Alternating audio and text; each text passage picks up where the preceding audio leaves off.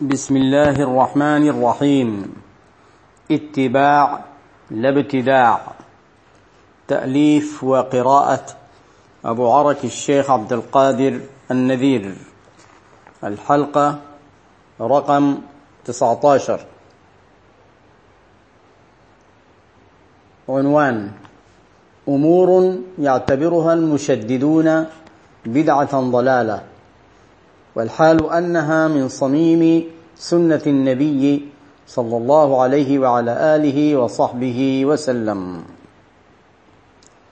وهي أمور عديدة لها أصول من كتاب الله تعالى وسنة رسوله صلى الله عليه وسلم. وقد أوردت أبوابا منها بأدلة وافرة في كتابي شمس التحقيق. في بيان دلائل الطريق. وبينت هناك أن ذلك لم يكن اجتهادا مني ولا استنباطا بل هي مسائل ذكرها العلماء ولم يكن لي فيها إلا الجمع والترتيب وتخريج الأدلة على طريقة تناسب العصر وأهله دون تشعب في البحث ولا تعقيد للمسائل بحيث يدركها الخاص والعام. وأورد منها هنا مختارات ذاكرا في كل باب آية أو آيتين أو أكثر وحديثا أو حديثين أو أكثر مبينا عدد الآيات والأحاديث في الأصل الذي هو كتاب شمس التحقيق. استخدام ألفاظ في العقيدة. مثل التنزيه والمعية والتفويض والتأويل في المتشابه من النصوص. يشتمل هذا العنوان على تنزيه الله تعالى عن التشبيه والتمثيل وصفات المخلوقات ثم معية الله تعالى وقربه تعالى ثم أدلة تفويض علم المتشابه إلى الله تعالى ورسوله صلى الله عليه وسلم وكذلك أدلة التأويل. وقد اشتمل في الأصل على أربعين آية وتسعة عشر حديثا. وأكثر كلمة يستخدمها الكل في التوحيد كلمة العقيدة. ولم ترد لا في كتاب ولا سنة. مع الاتفاق على استخدامها بين المسلمين بلا إنكار لكن بها الحجة على هؤلاء الذين ينكرون كل ألفاظ محدثة مبنية على كتاب الله تعالى وسنة رسوله صلى الله عليه وسلم لكنها لم تكن موجودة في زمن النبي صلى الله عليه وسلم إذ يستخدمون كلمة العقيدة هذه بل يركزون عليها. ولم ترد في قرآن ولا في سنة. وجود المتشابه في النصوص. قال المولى تعالى هو الذي أنزل عليك الكتاب منه آيات محكمات هن أم الكتاب وأخر متشابهات. فأما الذين في قلوبهم زيغ فيتبعون ما تشابه منه. ابتغاء الفتنة وابتغاء تأويله وما يعلم تأويله إلا الله. والراسخون في العلم يقولون آمنا به كل من عند ربنا وما يذكر إلا أولو الألباب. في الآية الكريمة إثبات وجود المتشابهات مع أن قوما ينكرون وجودها وهم محجوجون بمثل هذه الآية. وقد اختلف العلماء في معنى المتشابه. ومن ضمن ما قيل في معناه ما يشمل النصوص التي أشرنا إليها. قال النووي في شرح مسلم جزء 16 صفحة 218 نقلا عن الإمام الغزالي قال ويطلق أي المتشابه على ما ورد في صفات الله تعالى مما يوهم ظاهره الجهة والتشبيه. انتهى. وعن عائشة رضي الله عنها قالت تلا رسول الله صلى الله عليه وسلم هذه الآية هو الذي أنزل عليك الكتاب منه آيات محكمات هن أم الكتاب وأخر متشابهات فأما الذين في قلوبهم زيغ فيتبعون ما تشابه منه. ابتغاء الفتنة وابتغاء تأويله وما يعلم تأويله إلا الله. والراسخون في العلم يقولون آمنا به كل من عند ربنا وما يذكر إلا أولو الألباب. قالت قال رسول الله صلى الله عليه وسلم فإذا رأيت الذين يتبعون ما تشابه منه فأولئك الذين سمى الله فاحذروهم. أخرجه البخاري رقم 45 47 ومسلم رقم 26 65 وفي رواية فإذا رأيتم بدل رأيت. علم مما ذكر أن الذين ينكرون وجود المتشابه في النصوص هم المبتدعون. تنزيه الله تعالى عن التشبيه وعن المثل أو المثل وصفات المخلوقات. عن عائشة رضي الله عنها أن النبي صلى الله عليه وسلم بعث رجلا على سرية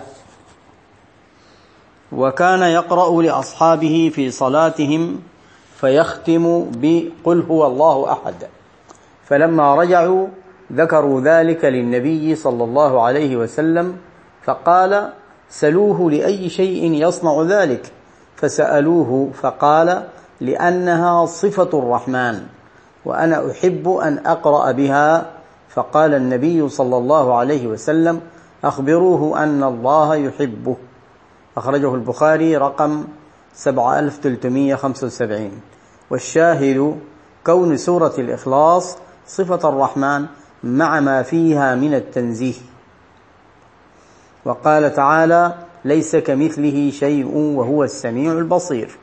والشاهد في الآية نفي المثلية لله تعالى في شيء وهي الأصل في صفة المخالفة للحوادث العبارة المشهورة في أصول الأشاعرة من أهل السنة والجماعة والحوادث هي الأشياء المخلوقة فينتفي بذلك كل ما له علاقة بالزمان أو المكان أو الجسمية أو التحيز أو الكيفية أو صفات المخلوقات.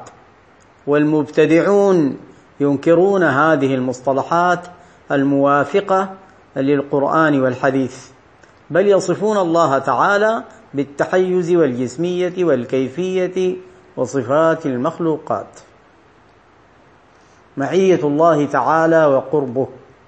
قال تعالى وهو معكم أينما كنتم وقال ولقد خلقنا الإنسان ونعلم ما توسوس به نفسه ونحن أقرب إليه من حبل الوريد.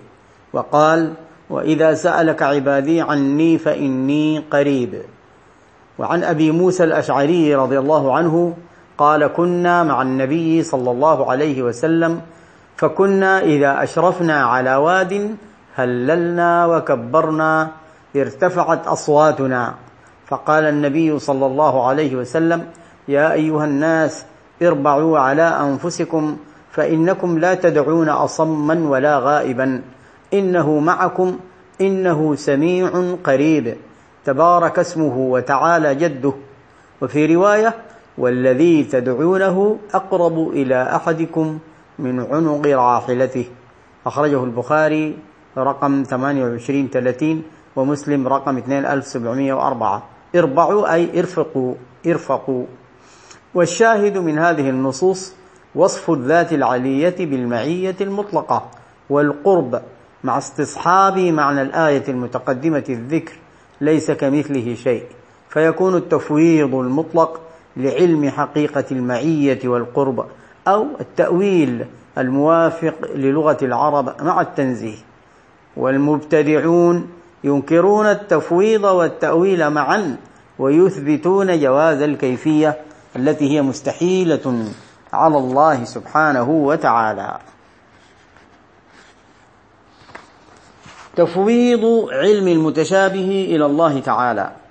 قال الله تعالى هو الذي أنزل عليك الكتاب منه آيات محكمات هن أم الكتاب وأخر متشابهات. فأما الذين في قلوبهم زيغ فيتبعون ما تشابه منه ابتغاء الفتنة وابتغاء تأويله وما يعلم تأويله إلا الله. على اعتبار أن الوقف على قوله إلا الله. والشاهد أنه لا يعلم حقيقة المتشابه إلا الله تعالى ولذا يفوض العلم له تعالى. وعن عمرو بن شعيب عن أبيه عن جده قال سمع النبي صلى الله عليه وسلم قوما يتدارؤون. يتدارؤون أي لا تعقد على الأمر قلوبهم. يعني يختلفون. فقال إنما هلك من كان قبلكم بهذا. ضربوا كتاب الله بعضه ببعض وإنما نزل كتاب الله يصدق بعضه بعضا فلا تكذبوا بعضه ببعض. فما علمتم منه فقولوا وما جهلتم فكلوه إلى عالمه. أخرجه أحمد رقم 6741 بسند صحيح. قال الأرناؤوط في تخريجه وهو في مصنف عبد الرزاق رقم 20367 ومن طريقه أخرجه البخاري في خلق أفعال العباد صفحة 43 والبغوي 121 والبيهقي في شعب الإيمان رقم 2258 وتقدم برقم 6668 وذكرنا هناك شواهده. والشاهد فيه ترك الخوض فيما لا يعلم أي تفويض معناه إلى قائله. والمبتدعون أشد الناس إنكارا لمصطلح التفويض في المعنى هذا. ويقولون إنه في الكيفية مع أن الكيفية لا يجوز إطلاقها على الله تعالى وهي مستحيلة عليه.